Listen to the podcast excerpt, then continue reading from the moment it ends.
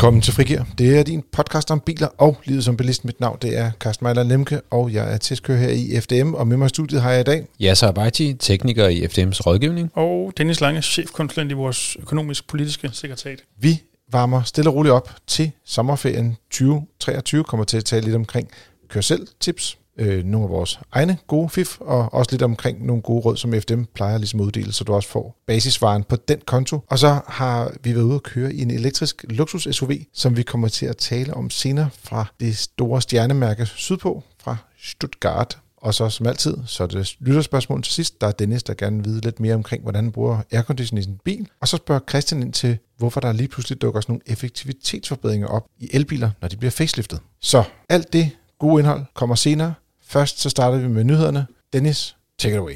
Øh, jamen, jeg har taget en, øh, en, en lille, jeg var lige ved at sige intern, men det har det ikke nyhed med. Øh, det er fordi FDM har sammen med Autobranchen Danmark og det, der hedder Teknik Arbejdsgiverne, det er øh, arbejdsgiverorganisationen for øh, LVVS og metalområdet. Øh, vi tre parter har øh, fået udarbejdet, eller har udarbejdet en rapport omkring, hvad der hvad skal vi sige, hvad skal der til for rent faktisk at nå øh, 1 million elbiler på vejene i 2030 i Danmark?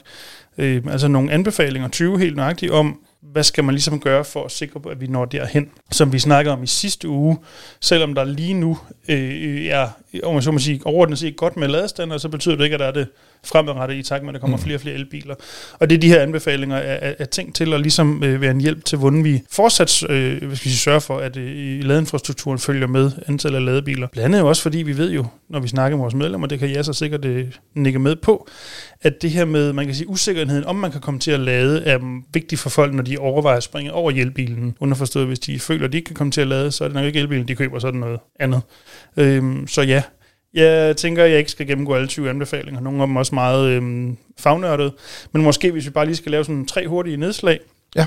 Øhm, det ene er, at det skal være skattefrit at lade på sin arbejdsplads. Altså hvis der sidder en lader på der, hvor du arbejder, så kan du lade skattefrit. Sådan lidt ligesom du kan have fri telefon og øh, hvad med jeg. Mm, øhm, okay, på den måde. Ja, netop for at, man kan sige, så øhm, det vil pushe folk i højere udstrækning til at en elbil, hvis de for eksempel ved, at de kan lade hver dag, når de er på arbejde, øh, uden at det, de skal beskattes af det. De rent faktisk gør det billigt, skråstrej gratis. Øh, det er jo alt andet lige en guldråd, kan man sige. Nummer to, er, jeg har hævet ud her, er, at når, hvis man bor i en boligforening, så skal man som beboer have det, vi kalder laderet. Altså ret til rent faktisk at få en ladestander opsat, så man kan lade sin bil. Det kender man fra Norge, som har haft den her skal vi kalde det ordning, i, øh, i nogle år, hvor man, hvor man har rent faktisk har ret til at kunne få opsat ladestanderen. I dag der kræver det jo i Danmark, at man igennem boligdemokratiet øh, øh opnår enighed om, at der skal opsættes ladestander, og det er måske især svært, hvis man er den første, eller en af de første, der får lavet bil i, i boligforeningen, så er det ikke sikkert, at de andre synes, at det er en god mm. Altså i hvert fald øh, mange, som har ringet ind og sådan klaget deres nød og sagt, hvad jeg er her den eneste, som har set lyset, mm, og ja. ingen andre kan se det samme lys som mig. Jeg vil godt have noget strøm, og det kan de ikke få fat på. Ja, lige præcis. Og den tredje, jeg lige øh, hæver ud, det var øh, en anbefaling om, at der helt generelt bliver forsket mere i øh, vehicle to grid, altså at bilen kan sættes til huset, hvad jeg lige vil sige, eller til elnettet, øh, og så det, man måske også kunne kalde øh, V2X, altså vehicle to noget andet. Mm. Øhm, i overordnet set, for at bedre kunne udnytte øh, hele øh, ladeinfrastrukturen, elnettet osv. Øhm, så ja, som sagt, der er 20 anbefalinger i alt.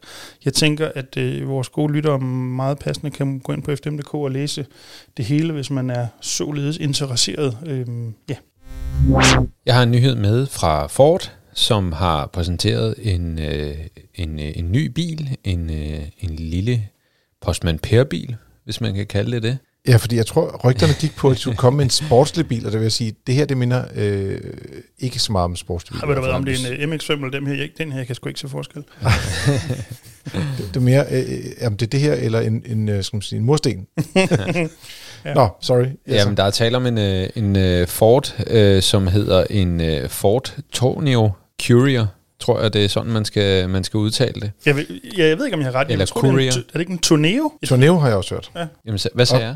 Torneo, tror jeg. Torneo. Ja. Torneo. Du har også lige sagt noget, det kommer vi tilbage potato, til, hvor vi skal holde Men det er en, øh, en øh, pendant til en, en Volkswagen Caddy, kan man sige. Det ligner en Caddy eller en, øh, en, en af de her øh, firlinger fra Citroën, Peugeot, Opel og Toyota. Altså det er sådan en lille Postman Per-bil. Men den her gang, så, øhm, så er der faktisk også mulighed for at få sæder i bilen og en masse bagage. Ser ud til, at der, der er faktisk ret meget plads i den. Der er et, øh, et frunk Og så er der øh, ret meget plads, som sagt, i bagagerummet. Og så kan man, øh, så kan man trække 750 kilo på krogen. Og så kan man sige, hvis, hvis man gerne vil have ekstremt meget plads, så kan man tage bagsæderne ud, og så kan der være knap 4500 liter i bagagerummet. Det er også en del plads. Det er også stort. Bilen her, den, øh, den kommer med en elektrisk motor på 136 heste, og den kan klare omtrent 300 km på en opladning. Så kan den lyde lynlade med, med 100 kW DC, øhm, og øh, man anslår, at batteripakken er omkring de her 63 kWh. Så, Det lyder ikke som verdens længde rækkevidde, bilens Nej. fasong taget i betragtning. Nej, og jeg tror, jeg tror måske en reel rækkevidde på, hvad, 250, måske 230 deromkring på motorvej. Det må vi se, når Karsten får den til test. Ja, så vil Hvad? jeg med glæde øh, sørge for at køre så, så langt, som den nu kan øh, ved, ved 110. Yes. Øhm, som sagt, så, så ligner den lidt øh, en Peugeot Rifter, øh, som, som er måske den nærmeste konkurrent til, til den her type bil. Men det bliver ikke lige sådan rundt om hjørnet, vi får den her bil at se. Den øh, kommer i, i slutningen af 2024, så man skal ikke holde vejret i hvert fald. Der er en ting, der undrer mig ved den. Ah, der er måske mere end en ting. Blandt andet en ting, der undrer mig ved den. Mm. Størrelsen taget i betragtning af, hvor stor bagagerummet er, så undrer det mig lidt, at det er en 5-personers bil, og det ikke er en 7-personers. Jeg er med på, at hvis der skulle være syv sæder, så var det hele mere eller mindre fyldt op. Mm. Men det kunne man jo godt have som, som to, mm. hvad skal vi sige, lejlighedssæder øh, bagerst. Øhm, det havde da på mange måder været oplagt, synes jeg egentlig. Det, det havde man også før i tiden med de her Berlingo-type biler, ikke? Ja, jo. men men øh, også på et tidspunkt sad de faktisk ude i siden, så man sad på tværs. Og det er ikke sådan nogle sidevendte Ja, biografsæder. og det eller andet måtte man så ikke bagefter. Så kom der i de nye generationer Berlingo sådan rigtig, så at sige, sæder bag, Mm. men som selvfølgelig tog al pladsen. Altså, jeg har lige... Jeg troede faktisk, det var noget andet, du ville sige, øh, Dennis. Nå, men, men, også, der var en, ting, en af tingene, der undrede mig. Så. Ja, nå, men, men så vil jeg sige, øh, det der ærger mig lidt, øh, men, men det er jo også nogle ting, der, altså, hvis vi er så langt væk fra produktionsstart, ikke? men den er sat med en bænk, som er sådan en 60-40 bænk, og jeg synes, det er lidt ærgerligt, det ikke øh, er, skal man sige, tre separate sæder. Hmm. Det er sådan en af de ting, hvor det er, at man kan få måske lidt hjælp nogle steder, eller have mulighed for at få autostole alle øh, tre pladser. Nu ser det ud som om, det er lidt svært at se, fordi at sæderne ligesom er foldet op her på, på billederne, men det ser ud som om, det midterste sæde er for smalt til, at man rent faktisk vil kunne få, som man siger, tre isofix-beslag. Mm. Og det er jo lidt ærgerligt, når man netop har de der store skydedøre, som der er i begge sider af bilen, som gør, at den er super praktisk at komme ind og ud af, at den er meget firkantet. Og ja, så har de så prøvet at, at sænke øh, vindueslinjen ved at lave sådan en fake taglinje i en anden farve, øh, så den ser lidt mere sporty ud. Det er måske der, det er sportsligt, det skulle ligge. Det her, det ligner en, øh, en, en varebil, der er blevet personbil på eftertanke, ikke? Jo, det gør det. Øhm, synes, altså, Det ser, ud, faktisk- den er, det ser ud som om, den er hat på, synes jeg, på en eller anden måde. Så, ja. Jeg vil faktisk sige, og det misforstår mig nu endelig ikke, fordi jeg synes på ingen måde, at det her det er en smuk bil overhovedet. Øh, ikke efter nogen standard overhovedet. Jeg synes Men... til gengæld, den har lidt quirkiness over sig, som om ikke andet gør den lidt charmerende til gengæld. Øh, køn er den ikke, men jeg synes, den har et eller andet. Jeg synes, der er klart, Den er har mere spændende end en, en traditionel øh, øh, øh, Berlingo, for eksempel. Mm. Men ja, det er ikke et designmæssigt vidunder. Det er ikke det, jeg siger. Nej, det, det er jeg enig med dig i. Men det er sjovt, når de lige har præsenteret den der Explorer, der er baseret på folkevognskoncepterne øh, med ID4 og ID5 ja, og sådan noget. ja. Der havde de faktisk, synes jeg, et, et rigtig amerikaner-design på, sådan en rigtig flot design på. Mm. Mm. Det minder den her også, så at sige, lidt om. Den går lidt derhen af. Det, den, der er nogle af de der amerikanerbiler, som faktisk er ekstremt firkantede. Der var ligesom en, en, ten, en trend på et tidspunkt. Ja, øh, sådan noget, ja, Chrysler Voyager og hele øh, dengang, eller hvad? Eller Ja, men jeg tænker også, nej, der er faktisk nogle lidt mindre biler i USA. Jeg er virkelig dårlig til amerikanske biler, men der var sådan en periode, hvor det var ligesom om, det gik meget op i, at de skulle være firkantet. Altså øh, næsten mere over i sådan en Jeep-univers faktisk, Mm, hvis man skal ja. ja. sige på den måde. Ja. Øh, og, og også japanerne, som lavede modeller til øh, USA, så nogle af deres SUV'er blev meget sådan kantet eller firkantet i designet. Og det har den her jo så taget med, øh, den der øh, stil. Og så umiddelbart ser fronten faktisk rimelig pæn ud også. Altså, som du siger, i forhold til Hvis man lukker ja, Ja, øjnene, så er det faktisk meget fed front. Jamen, altså bare sige, du, du har en udfordring, når du skal lave en, en, skal man sige, en, en kassevogn, Ja, ja, ja, absolut. og så gør den pæn. Altså det er jo ikke øh, rigtig lykkes for nogen endnu. Så, Jeg skulle måske lige være i det boss. Ja, den er fed. Ja. Den er fed. Men, men, men den har ikke en, det man kan kalde en traditionel motorhjelm om foran, Nej, der er nej, flad. Altså nej. det, det, det, det, de er lidt svære at, at, at gøre sexet et eller andet sted. Men, øh, men, men det er nok også fordi, at den her også kommer som, som en bil med også med, øh, med fossil motor, ikke? Altså, den, den kommer jo ikke kun som e-tornio, ikke også? Så vidt jeg kan forstå. Det er et godt spørgsmål. Ja, ja, så, ja, der findes jo de der, øh, der står E-Torneo øh, Mm. Altså, så det må være det der E'et, der gør, at, at det er den elektriske udgave af, af den bil, kan man sige. Lige præcis, men, men, men den kommer også med benzinmotor og som varevogn, ikke? Og derfor så, så tænker jeg, at det måske er...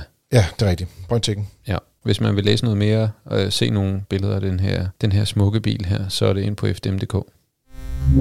Derinde kan du også finde billederne af den nye BMW i5. Det er den 8. generation af 5-serien, og for første gang kommer den som elbil. De andre varianter øh, kommer lidt senere, især plug-in hybriderne kommer først i foråret 2024, men, øh, kan man sige, og så er der også en anden ting, man skal lade sig vente en lille smule på, det er stationcar-udgaven af 5-serien, som der, så vidt vi forstår, også kommer en, en i5, altså en elektrisk stationcar. Så øh, det er en, når man ser på bilen, så synes jeg, at man virkelig kan se, at de har udviklet den samtidig med, at de også lavet BMW i7, altså 7-serien, som elbil. Det er jeg helt enig med dig i. Jeg er ikke sikker på, at vores, øh, vi når samme sted, men det er jeg helt enig med dig i. Nå, men øh, der, der er nogle steder, altså det har jo altid været sådan, at når man tager øh, topmodellerne fra BMW, Ja.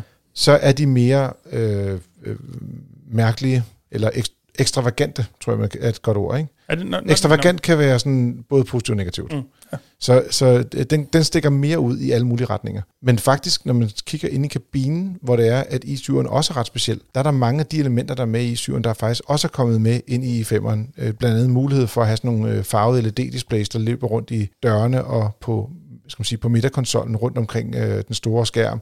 Skærmene, måden du betjener bilen med, øh, skal man sige, gearvælger og sådan nogle ting, det er det samme, som man også ser i i7'eren, eller noget, der minder utrolig meget om det i hvert fald. Ikke? Jeg synes også, hvis man kigger designmæssigt udefra, så bagved er bagenden nærmest bare en 7 der lige er blevet lidt mindre. Mm. Den, den måde, de laver bagklappen og, og lygterne på, hvorimod fronten er blevet pænere. Og nu er jeg spændt på at høre, hvad I så siger til det, fordi jeg synes, jeg synes i7'eren er lidt specielt forfra, men jeg kan bedre lide det her. Altså, jeg, jeg synes jo, øh, hvis jeg skal kode det helt ned, så synes jeg, at i5'eren er øh, øh, halvkøn. Forstået på den måde, at jeg synes, den forreste halvdel af bilen faktisk er rigtig, rigtig fed, og den bagerste halvdel er helt forfærdelig. Jeg synes decideret, at den bagerste halvdel af bilen er grim. Og det er ikke mindst på grund af, at der er en usandsynlig smal C-stolpe på bilen, og det får den til at se mærkeligt spinkel ud. Øhm, jeg synes ikke, det er et heldigt øh, resultat, man er nået frem til her i bagenden, eller på den bagerste halvdel af bilen. Det skal jo siges, at den første variant, der kommer, den er jo en sedan. Det er ikke øh, stor bagklap, der er på den, øh, ligesom 5-serien har været traditionelt set. Det har Ja. enten haft en sedan, øh, skal man sige, med en udvendig bagklap, som man ikke kan komme ind i kabinen på, og så har de haft en stationcar til dem, der ønskede lidt mere praktik, Mm. Som så også lander senere. Men det, jeg synes, der er lidt, hvad skal man kalde det, fascinerende, det er måske, sådan, øh, måske at stramme den lidt, ikke? men hvis du vælger den i det, der bliver basisudgaven, så bliver prisen øh, 625.000 i rundtal. Mm. Det er cirka 100.000 mere end en i4 med samme motor. Og du har altså en bil, der er markant større. Altså i kabinen, tænker jeg på. ja. Øh, luksusfølelsen, øh, støjniveau. Altså nu, nu, nu antager jeg lidt mm. på forhånd, den støjer mindre. Jeg vil bare sige, det skulle undre mig meget, hvis ikke den støjer mindre end en i4, fordi den har øh, glasdør, øh, skal man sige, øh, rammeløse ruder i, i, i fordøren og sådan nogle ting. Så jeg tror, man kommer til at få et, et kæmpe hop op, og, og for kun 100.000 kroner, nu siger jeg lidt fræk, kun 100.000, men jeg var faktisk overrasket over, at den ikke var blevet dyr øh, i basismodellen. Jeg troede faktisk, den ville koste måske 100 eller 200.000 mere. Ja, for man kan sige, uden lige at helt have gennemskud, hvis, om vi sammenligner sammenlignelige, eller jeg nu her sammenligner sammenlignelige udgaver, men EQ1, som jo alt andet lige er en direkte konkurrent, koster 100%. 100.000 mere. Altså Ja. den starter fra 700 et eller andet, øh, 700 en lille smule. Øhm, men til gengæld, man kan sige, den kommende Volkswagen i, hvad hedder det så? Syv. 7, i7, Ja. som vel trods alt også er... Nej, ID, ID7. ID7, ja, Undskyld, det var derfor, det ja. forkert. Øhm, trods alt også en eller anden form for konkurrent, der prismæssigt kommer det så til at passe nogenlunde, og det er måske så ikke til ID7's fordel, fordi så måske folk så tænker, skulle vi så ikke tage en BMW i stedet for? Øh, men det ved jeg ikke. Men prismæssigt og størrelsesmæssigt er det sådan tilnærmelsesvis derhen, ikke? Jeg vil nok sige, den, der vil ID7'eren måske starte 100.000 lavere, og så begynder man at skulle kigge lidt på, hvad er der standardudstyr Mm, og sådan noget, før man rigtig kan sammenligne det. Ja. Men jeg vil også sige, en ID7 er sådan en forvokset Passat, men det her, det er jo altså klassen over jo faktisk. Altså i5'eren er jo en, er en større klassebil øh, som sådan. Men okay, hvad er en klassebil efterhånden?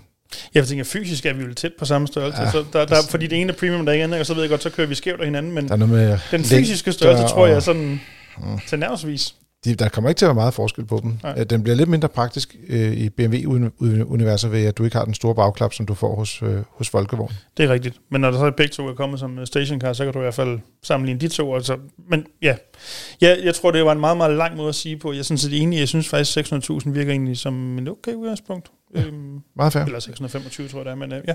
I modsætning til EQE'en, der jo øh, er Mercedes EQE, øh, som har et lidt mindre bagagerum på lige godt 400 liter, så er vi oppe på næsten 500 liters bagagerum her i den her sedan. Og det vil sige, at man får øh, lige det mere plads. Jeg kan ikke huske, om det er 420 eller 430 liter, den har hos øh, EQE'en, men den, det er ret lille i, i forhold til, hvad man normalt får i en BMW, øh, undskyld, i en, Mercedes. en Mercedes øh, E-klasse. Der har BMW ligesom fastholdt lidt, at der skal altså være et, et fornuftigt størrelse bagagerum, når man vælger en, en elektrisk øh, øh, luksusbil her. Det gør Jamen, så også, at man vel- kan bruge den til, til, til bilfærd i virkeligheden. Ikke? Ja, for i virkeligheden har BMW vil fortsat den linje, de, hvis vi lige ser bort fra i3'eren, den hedengangne i3'er, vil fortsat den linje, der hedder, at jamen, uanset om du kører vores biler som el eller som diesel, eller hvad pokker du gør, så ser de grundlæggende ens ud. Altså det, det, Det er lidt sjovt, ikke? ja, det, vi- de har ikke gjort, som Mercedes gør, ved at sådan have et helt, hvad skal vi sige, særskilt linje med sit eget design. Det er den samme bil grundlæggende. Mm. Altså, det, gør det lidt, på det gør det lidt nemmere, når de kun bare lige tilføjer et lille i, i stedet for, at de skal hedde Mercedes EQ, i stedet for Mercedes-Benz. Ikke? Ja, ja, det er ja, ja, og så bagefter nogle, nogle navne, som alle sammen hedder det samme. Altså, jeg synes faktisk, at, øh, at det er ret interessant det her. Jeg tror, der er mange firmabilskunder, som går og overvejer lidt, øh, og hvornår skal vi have elbil og sådan nogle ting, eller måske bliver de lidt øh, trykket på maven øh, fra, skal man sige, fra virksomhederne, som siger, vi vil gerne lave en, en omstilling til elektriske biler i vores øh, firmapolitik. Øh, her er der nogle biler at vælge imellem. Der tror jeg, at den her bil den kommer til at være rigtig eftertragtet til efteråret, når den kommer. Nævnte, nævnte du rækkevidden? Det kan jeg Øh, du gør. Jeg kan lige hurtigt tage øh, dataene på, på basisudgaven, og så også på den øh, skal man sige, topmodel, der indtil videre øh, er blevet fremvist elektrisk. Øh, det er en BMW i5, og så hedder den eDrive 40. Den har 340 hestekræfter. Den har en rækkevidde på 581 km og går 0-100 på lige godt 6 sekunder. Det er fornuftige tal. Ja, øh, jeg tænker også lidt 6 sekunder, det øh, har man ikke rigtig brug for meget mere end det, øh, uanset hvad. Men hvis man nu øh, øh, har en eller anden drøm om at blive vanvidsbilist øh, lidt hurtigere, så kan man så vælge den øh, M-udgave, de har hedder M60 X-Drive i stedet for. Så er den så firehjulstræk i stedet for bare at have bagstræk. Og øh, så får den øh, lige godt 600 hestekræfter, og rækkevidden falder så til 515 km, fordi at det, de kan ikke rigtig gøre batteriet større. Til gengæld går den 0-100 på lidt under 4 sekunder.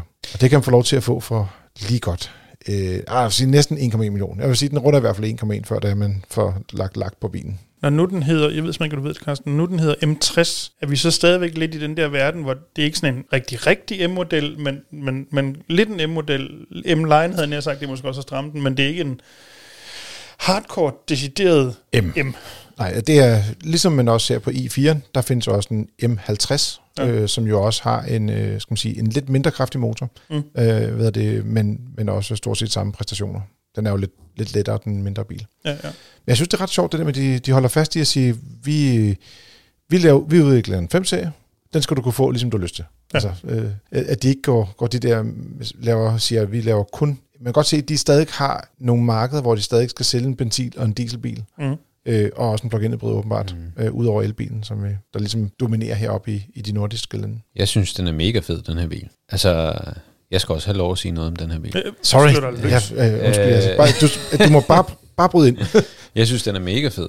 Øhm, de skulle bare have lavet være med at lave den der bagende med de der falske øh, udskæringer i, øh, i bunden af kofangeren til, til, til udstødnings, altså til et udstødningssystem. Lad nu være med det der på elbiler. Det er bare kikset. Resten af bilen synes jeg er rigtig flot. øh, jamen, er vi ikke enige? Du det, griner. det er mærkeligt. Altså, Ja, vi er det er ikke enige, at resten af bilen er rigtig flot, men øh, Nej, men Ja. is, altså den der detalje, den er der simpelthen ikke grund til. Lad nu være med at gøre det. Øh, falske udstødninger. Mercedes har det også på, på deres C-klasser og E-klasser og alt muligt. Lad nu være. jeg skulle lige sige, ja, det, hvis man skulle være djævelens advokat, det der så forsvarer det, det er på benzin- og diesel moderne biler, der er det også falsk udstødning. På den rigtige udstødning sidder jo, et jo, andet sted. jo, det lige bliver det ikke bedre, af, det Nej, ved jeg godt. lige præcis. Men, men jeg synes bare Altså, ikke, det- at det er der ligesom er behov for det her. Ikke? Altså, slip nu. Slip det nu. Øh, det er ikke en fossil bil. Lad os komme videre.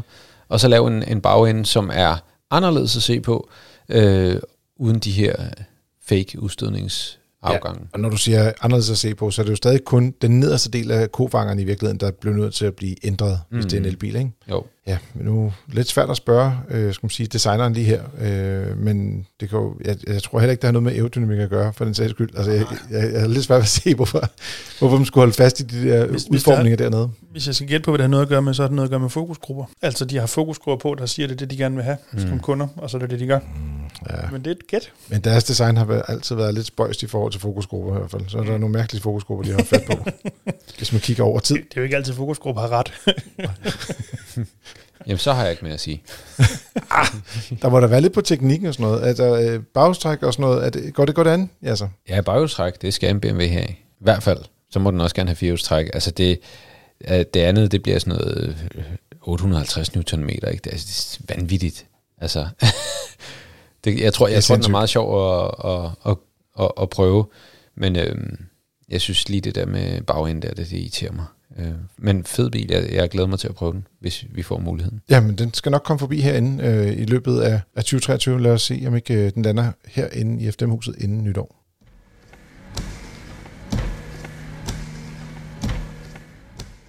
Denne uges tema er Bilferien 2023, og øh, vi har en masse viden omkring at tage på bilferie inde på fdm.dk. Øh, man kan gå ind og læse omkring, øh, hvordan man kan pakke bilen sikkert, men Øh, også noget med trafik og det skal lige siges, hen over sommeren, der har vi nogle meget flittige kolleger, som husker at opdatere skal man sige, køprognosen for de tyske motorveje, som jo kan være rigtig interessant. Så derfor, når du går sådan og tænker på, uh, jeg skal også lige huske at finde ud af, hvornår jeg skal køre, eller om der er nogle bestemte steder, man kan komme til at holde kø længere tid, så kan du altid komme ind på fdm.dk, og så kan du læse om, hvor det er, at vi forventer, der kommer til at være kø i de kommende dage. Det er alt muligt vejarbejde, der bliver skrevet ned, etc. Godt. Men derudover, så øh, er det jo ved at være tid til at begynde at, at planlægge ferien, og en af de gode ting, øh, man ligesom kan øh, starte med, det er at finde ud af, øh, hvor man skal hen. Det er jo altid dejligt. Det find, jeg tænker, det finder I nok selv ud af. lidt, lidt, lidt, en start, ja. Ja, men, og, og hvis man skal et eller andet bestemt sted hen, så kan det være, at der er nogle øh, markader, man skal bruge, eller der er nogle særlige regler for kørsel i de pågældende lande, man skal til. Og der har vi lavet sådan en oversigt, både over miljømarkader, eller miljøzoner kan det også være, øh, som man skal have fat på til de forskellige steder. Jeg tror, vi tidligere har talt lidt omkring sådan noget med folk, der har fået bøder for at køre ind i miljøzoner i Italien for eksempel. Ja. ja øh, Det er jo en klassiker. Klassiker, den er der mange, der får. Øh, så derfor, det er ikke sådan, at det kun er i Tyskland, at man skal købe et øh, grønt markat til sin bil, for ligesom at få lov til at komme ind i større byer. Nej, i virkeligheden er der jo over de senere år, er der jo flere og flere lande, der har fået miljøzoner af den ene eller den anden model, og mere eller mindre permanent. Øhm, Så altså, der er rigtig mange lande i Europa, hvor du potentielt i hvert fald skal forholde dig til, til de her spørgsmål. Og så er der også nogle ting for dem, der ønsker at rejse nordpå. Der har vi også talt om øh, det her med brobisten, der ikke længere fungerer i Norge, og men nummerpladescanningen fungerer stadigvæk. Ja. Det kan man også læse om inde på vores hjemmeside. Men det er igen det her med, vi er i for, den forberedende fase til bilferien. Og så vil jeg bare gerne høre, hvor langt er I kommet med jeres bilferieforberedelse? Hvis jeg skal starte, for det tror jeg det er det nemmeste. Øhm, ikke så langt. Vi er nået til at beslutte, at det skal vi også lige have kigget på. Altså ferie i det hele taget. At vi ved, hvornår vi har ferie. Punktum. Men har I det med at tage på bilferie, eller flyve og køre i bilferie, eller bare flyve og gå ferie? Nu har der jo været corona, altså det lidt tid siden, så det er virkelig, det er jo nogle år siden, at vi har gjort noget som helst plejer, men der tror jeg måske, sådan, over årene har vi nok mest fløjet til en eller anden by, typisk. Mm. Øh, men vi har også taget nogle ture i biler, det tror jeg, vi kommer til at gøre i år. Øh, altså min fornemmelse igen, vi har ikke lavet planer, men øhm, det er nok der, det Der, er- der er indikationer i luften, som Ja. tyder måske i den retning. det, bliver, det bliver nok en eller anden form for biltur til øh, øh, Tyskland, tror jeg. Men der ligger ikke noget fast endnu. Godt. Vi skal også på biltur I skal også på biltur. Ja. Jeg skulle lige til at spørge. Hvad, til hvad, Aarhus. til Aarhus? ja. Hold da. Jamen, det, øh, altså, sige, øh, det kan man godt øh, klare uden øh, miljømærker indtil videre. Ja, indtil videre. Men ikke nogen øh, udenlandsfarende øh, eller sådan lidt ned og Ikke i kigge på Flensborg eller noget lignende. Ikke i år. Det, det gider vi ikke. Der er masser af dejligt øh, at se herhjemme, så der er ingen grund til... Øh, nu skal vi to snart afsted. Det må være min øh, dosis for, for i år, Karsten. Ja, det er rigtigt. Vi, vi har Og så har du brug for ferie. Ja, Ja. ja lige præcis. Du, du får, øh, vi har en, lille, et, et, en hemmelig mission øh, til Tyskland også to, øh, og der skal du nok få lov til at, at kigge på øh, både miljømarkader og, og autobahn Okay. for et helt år. Hvad med dig, Carsten? Har I nogen... Øh... Jamen øh, i, i år, øh, så er vi faktisk endt i et univers, hvor vi, øh, vi var simpelthen et sted sidste år, hvor der var ekstremt varmt. Og så midt i en sommerhede med sådan 40 grader øh, flere dage i træk, så blev der besluttet øh, øh, i et, sådan et gispende øh, øh, skal man sige, øh, øh, lydtæppe, øh, at vi simpelthen skulle øh, tage et sted hen, hvor vi var sikre på, at det ville regne. Så vi så tager til England. Ja, det er øh, godt sat i den sammenhæng så. Så, men der var der også noget med at lege en bil og finde ud af, øh, åh, hvad gør man med forsikringen, og ah, det er sådan lidt, hvad koster det?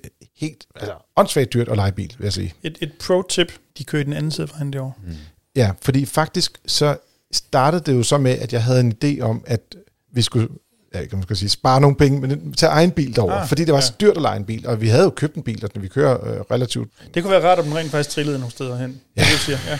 den, den, den, den kunne godt køre en længere tur. Det er ikke verdens bedste. Vi har købt en elbil, og det er ikke verdens bedste til langtur, men med lidt tålmodighed, og måske stop hos svigerforældrene i Sønderjylland, så kunne vi måske sådan bide turen over ned mm. til Calais og et eller andet, og med tog henover og sådan noget. Og så tænker jeg lidt, godt, så holder du i England. Så sidder jeg i venstre side af bilen, og alle andre sidder i højre side af bilen. Ja. Mm. Og hvad er så besværligt? Det er at sidde i den forkerte side af bilen, når du ligger og kører derover. Mm. Så tænker jeg til sidst, ej, hvad der er. Vi, vi, vi, bliver nødt til at, at anerkende, jeg skal man sige, begrænsningerne i chaufførens øh, kunde, og derfor så, øh, så, så tager vi den lette løsning og finder en bil, hvor det er, at øh, rettet sidder i den, så at sige, Rigtige side. rigtige side, når man er derovre. Øh, men vigtigst af alt, jeg håber virkelig, at det er en bil med manual gear, fordi at det er den nemmeste måde at huske på, når du starter og skal køre ud et sted fra, du skal køre i den venstre side og ikke den højre side. Jeg synes faktisk, jeg har kørt en del gange i Storbritannien efterhånden. Jeg synes faktisk, det at man rent faktisk også sidder i for os den forkerte side, gør, mm. at det føles helt naturligt også køre i modsat side, end vi er vant til. Altså det, jeg kunne slet ikke forestille mig at gøre det, køre i til England i en dansk bil. Det tror jeg er fuldstændig håbløst. Jeg, jeg har kørt i Danmark i en engelsk bil. Det kunne jeg forestille mig lige så håbløst. Jamen, det er det. Men det er jo svært at orientere sig i trafikken, ja. Fuldstændig. Ja. Absolut. Så øh, ja, i hvert fald for dem, der, der overvejer det, der, der skal man være øh, det samme, hvis folk gerne vil til Skotland. Der er en del, der tager op til Skotland og øh, kigger på visitdestillerier og bjerge og øh, Regnvejr. Og, Loch Ness uhyret, hvis de ja, kan finde ja. det måske. Øh, så skal man lige være opmærksom på det. Øh, anekdote fra øh, min barndom. Øh, mine forældre, de øh, elskede, at vi kørte altid på bilferie. Så vi er også på bilferie i Skotland, og så kommer vi kørende afsted på sådan en relativt lille vej rundt om et hjørne, og så øh, min mor, øh, hun sad jo ved siden af, så hun kedede sig lidt, så hun sad bare strikket. Så øh, den her øh, intetagende skotte kommer rundt om hjørnet, og så ke- ser hun en kæmpe øh, Ford Scorpio, og bag rettet, wink wink, mm. der sidder der en, øh, en kvinde og, og strikker. Jeg tænker også lidt, det må være lidt stressende for dem, ikke? fordi det, altså, de når jo ikke lige at se, åh, oh, det var en, en nummerplade fra øh, Nej, nej, nej, øh, et andet land, og så videre, og så videre. Så, ja. Men øh, om ikke andet, det vil være tid til at, at kigge på den slags ting. Øh, om, hvis det er, at du er i tvivl om, hvordan reglerne er, der hvor du gerne vil hen, så kan du gå ind på fdm.dk og læse alt om bilferie i Europa. Denne uges bil er en såkaldt forpremiere af Mercedes EQ, EQE SUV. Var der jo ikke noget, læste jeg ikke, at Mercedes nu vil droppe det der Mercedes EQ-ting, og bare kalde det hele Mercedes-Benz igen. Det håber jeg, de Det snart synes gør. jeg, jeg læste, der var noget med. Jeg er dog lykkelig over, at de kalder deres SUV-modellerne for SUV. Jeg synes, det er det dummeste i hele verden. Nå, men før, før kaldte de det jo, øh, hvad er det, så mangler de et bogstav. Ja. Altså, fordi at ellers skal de, se, altså, de har noget en EQC, ja, som er en SUV. som er en SUV. Men der skal jo også være en C-klasse, Ja. ja. som jo kommer til at Det må man gå ud fra, ja. EQ lille C. Nå, kvart. Øh, nok om det. Øh, det er øh, slemt nok med deres øh, øh, navne. Det er øh, ikke øh, verdens mest øh, interessante. Men, Nå, men det, er fede. i, i folkemunden kunne kalde en EQE SUV. Ja, det er jo lidt ligesom den øh, BMW i5, vi talte om før, Mm. mm. bare i en SUV-størrelse i stedet for. Og en af de helt klare fordele ved at vælge den her EQE som SUV, det er, at man får et markant større bagagerum og bedre adgang til dem. Og samtidig så må bilen trække som den øvrige, eller hvad skal man sige, det må trække 1800 kg med firehjulstræk. Så det er faktisk også rigtig fedt, fordi at så kan du rent faktisk bruge bilen til noget. Der er mange, der spørger ind til, de vil godt have en bil, hvor de kan trække en øh, campingvogn, øh, en lille hestetrailer, hvor det var et eller andet stil. Og der kan man der er man lidt mere med her, kan man sige, på den konto. Det er jo selvfølgelig lidt en øh, nitte, at øh, den så koster øh, næsten øh, 800.000 kroner, når man starter, øh, og det vil også sige, at det skal jo nok også en del danske køber fra øh, lige præcis i den proces, desværre. Må den ikke? Hvad synes I? Jamen, hvordan skal jeg næsten formulere det? Grundlæggende synes jeg, det er jo i hvert fald at se på. Jeg har ikke kørt i den. Øh, en rigtig fin bil. Den gør ikke sådan så mange for 30, Altså deres SUV-udgaver af henholdsvis EQE og EQS ser lige nu noget mere almindelige biler, end sedanudgaverne gør. Så på den måde er de mere sådan tilforladelige. Det, der måske til gengæld samtidig irriterer mig en lille smule, det er, at de ligner også fuldstændig en EQA, der bare er gjort større.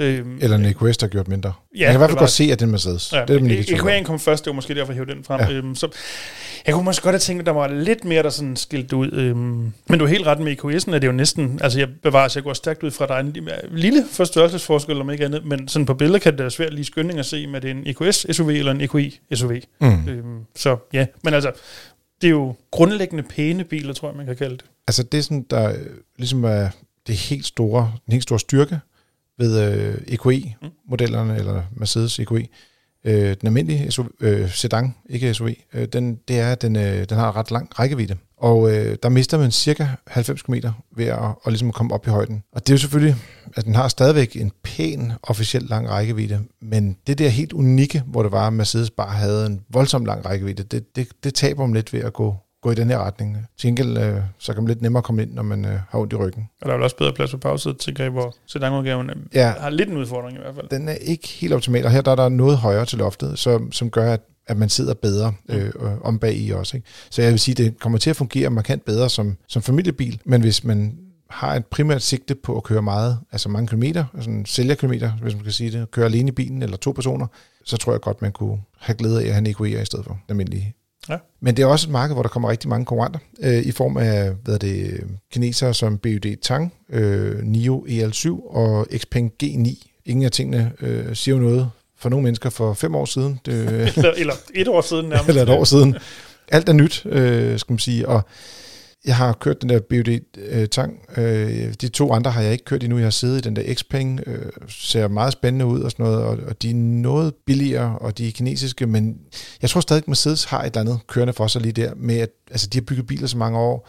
De har lidt mere den der luksusfornemmelse, når folk betaler så mange penge. Ikke? Altså over 600.000 kroner for en bil. Ikke? Kan man måske kalde det mere old money, end det er new money?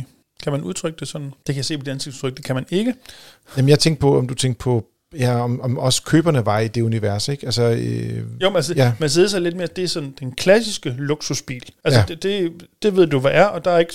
Der er ingen, der skal stille spørgsmålstegn for, når du kommer ned og kører ned ad vejen i sådan en her. Mm. Det er en, der på den ene eller anden måde har nogle penge i hvert fald. Men du kan også sige, at vil man ikke også, hvis man nu var en type, der havde new money, altså hvor det er, at øh, man ikke er arvet, men at man har skabt det hele selv, kunne man så ikke også finde på at gå i øh, Armani, Louis Vuitton, øh, altså, Jo, jo, jo. og, jo, og dermed jo. så går du lidt, og vil du gerne have den der Jeg tror, øh, øh, klappet på skulderen, for du har gjort noget godt og, og, og, og fået succes. Øh, Vil du så ikke have Mercedesen, fordi det er der prestigen ligger, øh, hvor de andre ting har jo ikke nogen historie. Altså, Jeg tror, min pointe var mere var netop, at kinesiske, hvis vi kalder dem kon- konkurrenter, er, er jo mere, de er ikke så åbenlyse, hvad de er. Det, det, det, det, det er Ah. ikke samme traditionelle luksus, Ja. ja. hvad sådan en vibe, der er Jeg omkring. tror, det er brandet, og brand, hvad der hører til brandet, som mm. Mm. Dennis prøver at sige. Ja. Altså, Tak- jeg er tak, helt, Jesper. helt enig.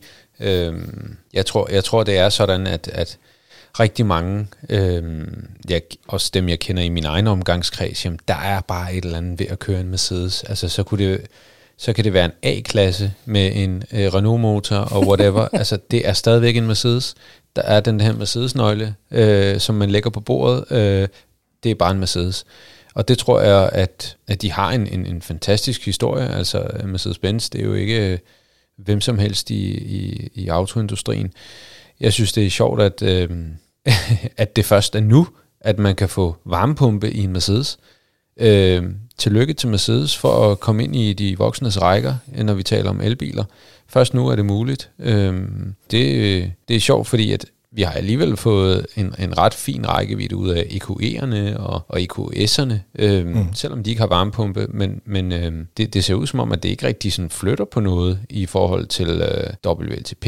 Og det er nok også nærmere der, det er for, altså på den officielle måling, ikke nødvendigvis, men i et, øh, en dansk vinter, Mm. nok noget mere, ikke? Jo, lige præcis. Øhm, og så synes jeg, det er fedt. Altså, du kan tilvælge. Altså, øh, har man penge, kan man få, øh, når man har øh, en Mercedes, jamen så, øh, så, så koster pakkerne altså også bare øh, spidsen af en jetjager.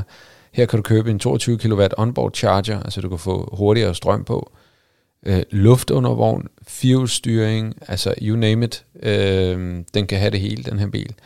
Øhm, Jeg tror faktisk også, man, kan man ikke købe den her, øh, hvad hedder den, hyperscreen til den, altså hvor hele instrumentbordet er, vil i hvert fald gerne ligne, er en skærm. Mm. og koster kun 108.000 kroner. Ja, det koster mm. en bil. Øhm, ja, jeg synes, den er, jeg synes, den er fed for teknikken. Øh, altså, det er ikke noget, jeg vil vende mig om efter. Øh, jeg synes ikke, den er sådan særlig køn. Mm. Mm. Men, men, øh, men teknikken er fed i den, he- helt sikkert. Jeg tænker også lidt, når man kigger lidt på de her udstyrsdetaljer og udstyrsmuligheder, der er i uh, EQE SUV'en, så er det også der, den adskiller sig lidt fra nogle af de andre. Der er digitale forlygter, 25.000, synes jeg virkelig er pengene værd. Let's boys, det er ikke bare standard, så skulle man til at sige, ja, til de penge.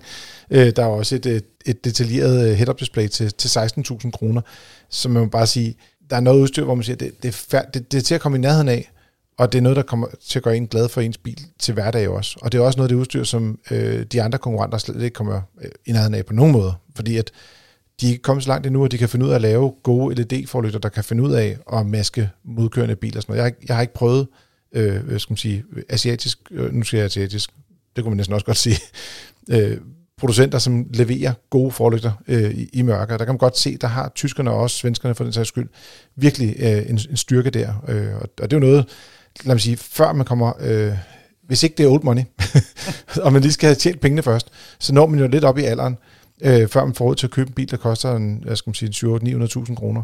Og der vil man sætte stor pris på at have de her, øh, skal man sige, den, det ypperste inden for teknologien, og også øh, især inden for lys. Men det er jo også det er jo helt øh, klassisk øh, Mercedes. Du får også hurtigt brugt nogle hundredtusind på de her. Det kunne da være meget rart at have ekstra udstyr, ikke? Altså, jeg synes, det er lidt sjovt. De har en udstyrspakke, der hedder Premium Plus. Den koster 227.000 kroner. Mm, sindssygt.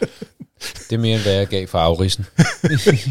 Og så gætter jeg på, at der vil også kommer en pakke, der ligger over. Altså Premium Plus, det er, jo, det er jo kun lige steppet over pøbel, ikke? Altså, Ej, ja, ej, der, der, der, fald, må, der må er- være noget af det her udstyr, som også er med i, tænker jeg. Jo, men der er vel også en, vi har en executive og en uh, presidential og en uh, alt muligt andet mærkeligt, ikke? Ja. Ja. Der er altid et, et trin mere, det ved du godt. Men heldigvis så er der kun to års garanti på sådan en bil. Ja, det er dejligt. Så kan du kunne få lov til at bruge endnu flere penge på den. Præcis, fordi det er ikke dyrt nok, som det er. Så der skal også kunne bruges lidt penge på reparationen, når, når teknologien går i stykker i hvert fald. Men modellen er, skulle jeg sige, på vej til Danmark, og øh, jeg vil sige, det bliver lidt spændende, fordi det, det bliver sådan, måske teknisk set spændende, fordi det er en klasse, hvor der sker rigtig meget i, men jeg tror også bare, vi er rigtig langt væk fra de almindelige danskers pengepunkt her. Øh, selv når de bliver brugte, så skal de være noget gamle, før at folk begynder at få råd til en bil, der koster i nærheden af en million kroner, før den er udstyret. Til gengæld kunne det vel godt være potentielt en, der bliver relativt populær som taxa, forstået på den måde, EQE'en lidt har et, altså igen bagsædeproblemet i forhold til, Mhm. mm-hmm. sådan en klassisk taxa, så kunne det måske være den her taxavogn, men i højere udstrækning kastes over, hvis det skal være elektrisk. Ja. Måske. Jeg synes bare, jeg ser rigtig mange, der allerede skifter over til andre elbiler. Og, og der er rigtig mange elbiler, der er taxa, i hvert fald i Københavnsområdet. Mm. Ja. Øh, og jeg tror, de begynder at se ind i at sige, ah, behøver det være Mercedes, mm. For at vi ligesom får Skoda Enyaq er en populær elbil. dem så mange af. Som taxa, ja. Så, øh, og den koster trods alt noget mindre i indkøb. Ikke? Jo, jo, jo, absolut, absolut. Men hvis du læser mere omkring EQE SUV, så kan du gå ind på fdm.dk og læse artiklen der. Nu er det tid til at holde ind til siden, slappe af, slå lyttebøfferne ud og høre efter, hvad din medlytter har skrevet ind til podcast DK. Dennis han skriver, Hej Frigir, jeg er usikker på, hvordan jeg skal bruge klimaanlægget her om sommeren, fordi der er nogen, der taler lidt omkring, at man skulle skrue helt op for kulden og regulere på blæseren, så motoren ikke skal tage øh, varm luft fra bagefter og temperere det. Og andre hjemmesider mener, at man skal undgå fuld kulde, da den nemt kan gøre nogen syg inde i bilen. Jeg vil sige, der er mange ting, man kan læse om ude på nettet, som måske giver mening, og hvis man læser det hele, så giver det i hvert fald ikke mening. Men heldigvis, så har vi her i studiet Yasser Abadji. Og hvad siger han omkring klimaanlæg om sommeren? Hvad skal man gøre for ligesom at få en behagelig temperatur i bilen, og samtidig passe på, at bilen også har det godt, når sommeren er slut? Altså, jeg plejer at sige, at når man kommer ud til en rigtig varm bil, så er det en rigtig god idé lige at åbne for, for ruderne og få al den rigtig varme luft ud af kabinen først.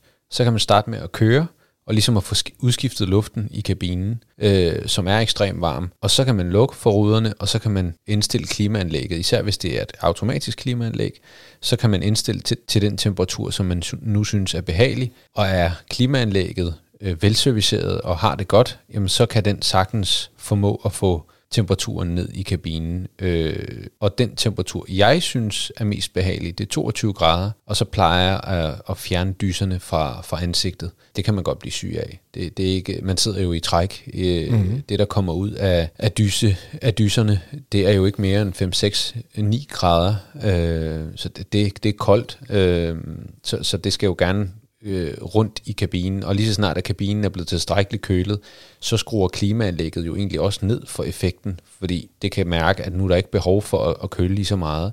Øhm, så det er sådan, jeg plejer at gøre. Har man behov for ekstremt meget, øh, altså er anlægget ikke nødvendigvis så godt, eller er anlægget besværet med at ramme en, en, en, en god temperatur, så kan man øh, typisk trykke recirkulationsknappen til, og så vil kabinen øh, luften ikke blive udskiftet med, men så tørrer man den luft, der er i kabinen.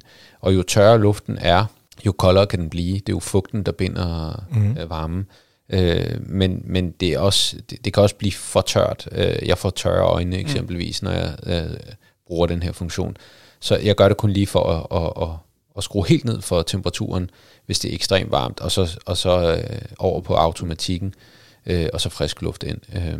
Det tror jeg faktisk også. Jeg, I hvert fald, jeg tror nok min egen rent faktisk, når den, når den føler behov klimalægge for, at der skal køles meget ned, så kobler den selv recirkulation, recirkulationen på, mm. og kobler der igen, når vi er ved at nærme os niveauet. Lige præcis. Ja.